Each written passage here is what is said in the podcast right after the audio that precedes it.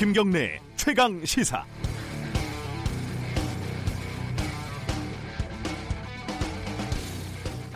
요즘 팩트 체크라는 것이 유행하고 있지 않습니까?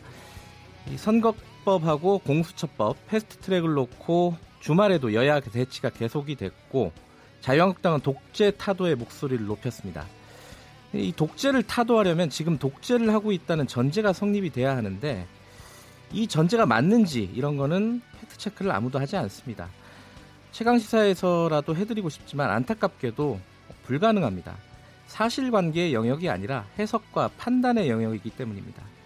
판단을 책, 팩트 체크할 수는 없는 노릇이니까요. 다만 여기까지 온 과정을 복기를 하면 해석과 판단의 근거들은 어느 정도 체크가 가능합니다.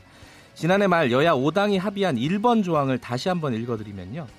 연동형 비례대표제 도입을 위한 구체적인 방안을 적극 검토한다입니다.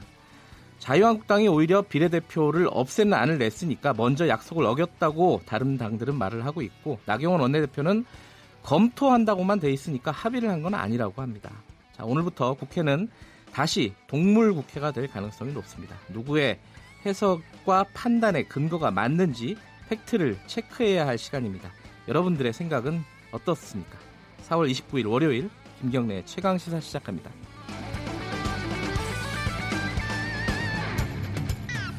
주요 뉴스 브리핑부터 시작합니다. 오늘도 고발 뉴스 민동기 기자 나와 있습니다. 안녕하세요. 안녕하십니까. 국회 소식부터 정리해 보죠. 국회 사개특위와 정개특위가 이르면 오늘 네. 패스트트랙 지정 표결을 다시 시도할 것으로 보입니다. 네. 현재 키는 바른미래당이 쥐고 있는 그런 상황인데요. 음. 손학규 대표와 김관영 원내대표 등이 네. 당내 의원들을 접촉을 하면서 설득을 하고 있습니다. 아, 더불어민주당은 바른미래당 상황이 정리가 되면 곧바로 패스트트랙 지정 표결을 진행한다는 방침입니다. 네. 근데 여야가 고발과 맞고발, 추가 고발 등을 지금 주고받고 있는 그런 상황인데요. 네. 국회를 넘어서 검찰 쪽으로 지금 이 갈등이 향하고 있습니다. 홍영표 민주당 원내대표는 어제 긴급 회견을 열어가지고요. 과거처럼 여야가 고발 조치를 하고 유야무야 끝나는 일은 결코 없을 것이다 이렇게 얘기를 했고 네. 나경원 자유한국당 원내대표는 우리 당 의원 전원이 고발된다고 하더라도 투쟁을 멈추지 않겠다 이렇게 강조를 했습니다. 네. 정의당도 국회 폭력 사태와 관련해서 자유한국당 고발을 예고한 상황입니다. 양쪽이 고발한 사람이 한 40명 된다고 하는데 그렇습니다. 예, 더될 것 같아요. 이제 오늘 추가로 고발을 하게 되면은 네. 이게 누구 말이 맞는지 아, 각자의 생각이 있으시겠지만은 좀 근거를 가지고 서로 얘기를 했으면 좋겠어요. 그렇습니다.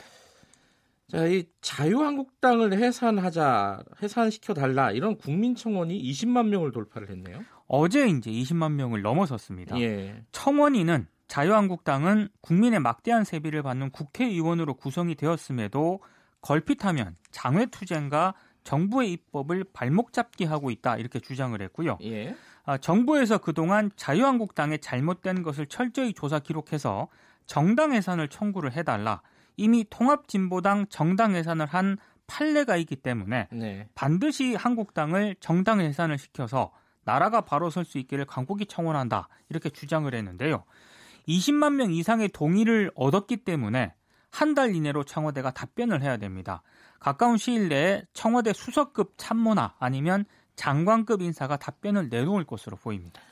뭐 답변은 뭐 정부가 어떻게 할 수 있는 사안은 아니다 이렇게 답변이 나오겠죠. 그렇습니다. 이게 뭐 네. 20명이 돌, 20만 명이 돌파했다고 뭐 해산이 되겠습니까? 그건 아닌 것 같고 어쨌든 뭐 이런 여론이 있다 정도로 읽으면 될 것 같아요. 그렇습니다. 삼성 바이오로직스에서 증거 인멸을 한 정황이 새롭게 드러났어요. 그 검찰이 자회사 삼성 바이오에피스 임직원들의 증거 인멸을 삼성그룹 수뇌부가 지시한 단서를 확보를 했습니다. 음흠. 에피스 직원들의 업무용 컴퓨터와 휴대전화 등에서 삭제된 문서를 일부 복구해서 검찰이 분석을 했는데요. 네. 옛 삼성 그 미래전략실 인사들이 증거인멸을 지시한 흔적을 확인을 했습니다. 에피스는 직원 수십 명의 노트북에서 이재용 삼성전자 부회장을 뜻하는 JY라든가 합병, 미전실 등의 단어를 검색해서 문건을 삭제하는가 하면은요. 네. 일부 회계 자료는 아예 새로 작성해서 위조한 것으로 조사가 됐는데요. 검찰 내부에서는 에피스가 윗선 지시 없이 자체 판단만으로 분식 회계 증거를 없앴을 가능성은 희박하다고 보고 있습니다. 이 왜냐하면 분식 회계 의혹을 받는 것은 모회사인 삼성 바이오인데 네. 삼성 에피스가 책임자가 아님에도 불구하고 이렇게 위험을 무릅써가면서 증거를 삭제할 동기가 부족하다는 게 검찰의 판단입니다. 이게 또 지시를 내린 주체가 예전에 삼성그룹 미전실 그렇습니다. 요새는 어, 이름이 좀 바뀌었던데요? 무슨 뭐 TF 뭐 이렇게 예, 바꿨더라고요. 지원 TF 그렇습니다. 예, 그쪽 그쪽에서 지시를 했다라는 얘기도 나오고 있고요. 네. 관련된 얘기는 어, 브리핑 끝나면은 예, 전문가 연결해서 자세히 좀 짚어보겠습니다. 네. 관광버스 요새 관광버스 철이더라고요. 그렇습니다. 어, 꽃놀이 많이 해서 예. 어, 과로사 관련된 어떤 대법원 판결이 나왔네요. 그 휴일도 없이 19일 연속 일하다가 심근경색으로 숨진 관광버스 운전 기사가 있거든요. 예. 대법원이 업무상 재해를 인정하는 그런 판단을 내렸습니다.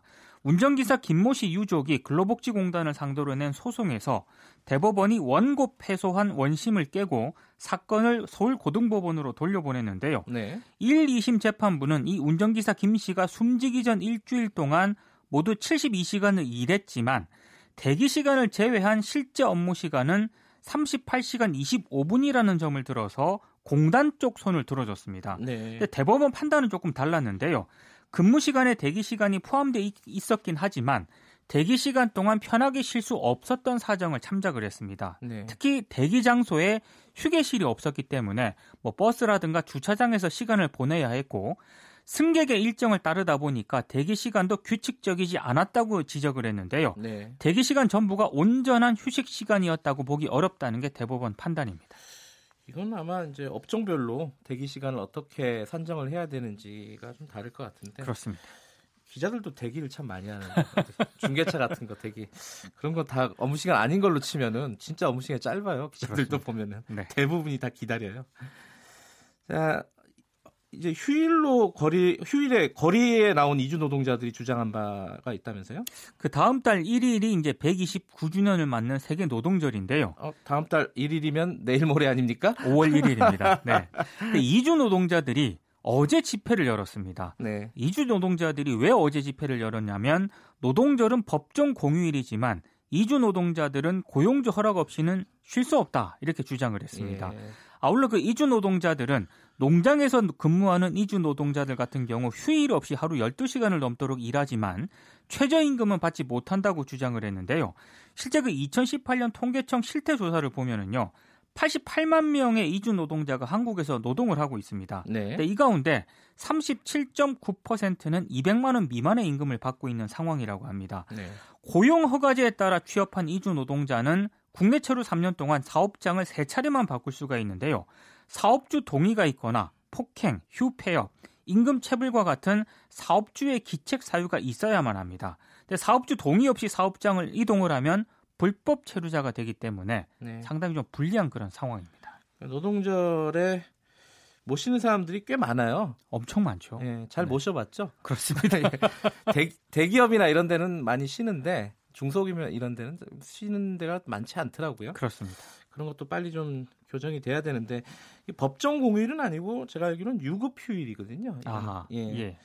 어찌 됐든 어, 돈을 받고 쉴 수 있는 권리가 있는 날이기 때문에 그렇습니다. 예, 중소기업들도 좀 쉬었으면 좋겠네요. 아, 후배 갑질에 대한 기사가 있는데 이건 좀 끔찍하네요. 이거는 그 시민단체 시민단체인 직장갑질 119가 어제 예. 역시 이제 노동절을 앞두고 올해 1월 1일부터 지난 10일까지 100일 동안 제보된 15대 갑질 40개 사례를 발표를 했거든요. 네. 어, 정말 좀 충격적입니다.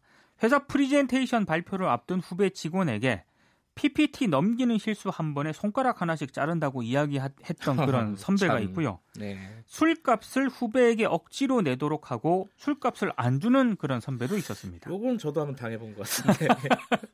그리고 PPT 발표에서 화장실에 가려고 일어선 직원에게 일어서지 말라고 욕설을 또 퍼부은 사례도 발견이 됐습니다. 어, 최근에 이건 양진호 씨 사건에서 이런 비슷한 일이 있었는데. 그렇습니다. 예. 그리고 입사 공고에는 분명히 정규직이라고 밝히고 입사 2년 후에 정규직으로 전환해 주겠다고 했는데 네. 취직 후에는 계약직이라고 공지한 사례도 발견이 됐고요. 상사가 노래방에서 여직원들에게 노래를 잘했다면서 팁 명목으로 뭐 만 원, 2만 원을 줘가지고 여직원들이 미투를 고려하고 있다는 제보도 들어왔습니다. 네. 대표적으로 돈 쓰고 욕 먹는 그런 일이군요. 이 시대를 못 읽는 것 같아요. 그렇습니다. 예. 예.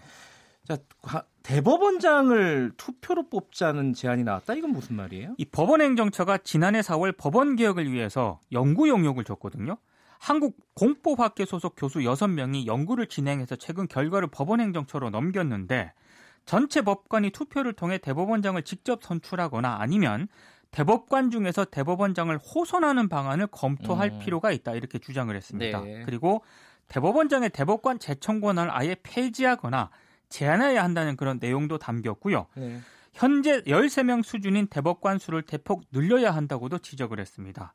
아, 법원행정처 관계자는 보고서는 행정처 공식 입장으로 보기는 어렵다면서도. 향후 제도 개선 추진 과정에서 참고할 예정이라고 밝혔습니다.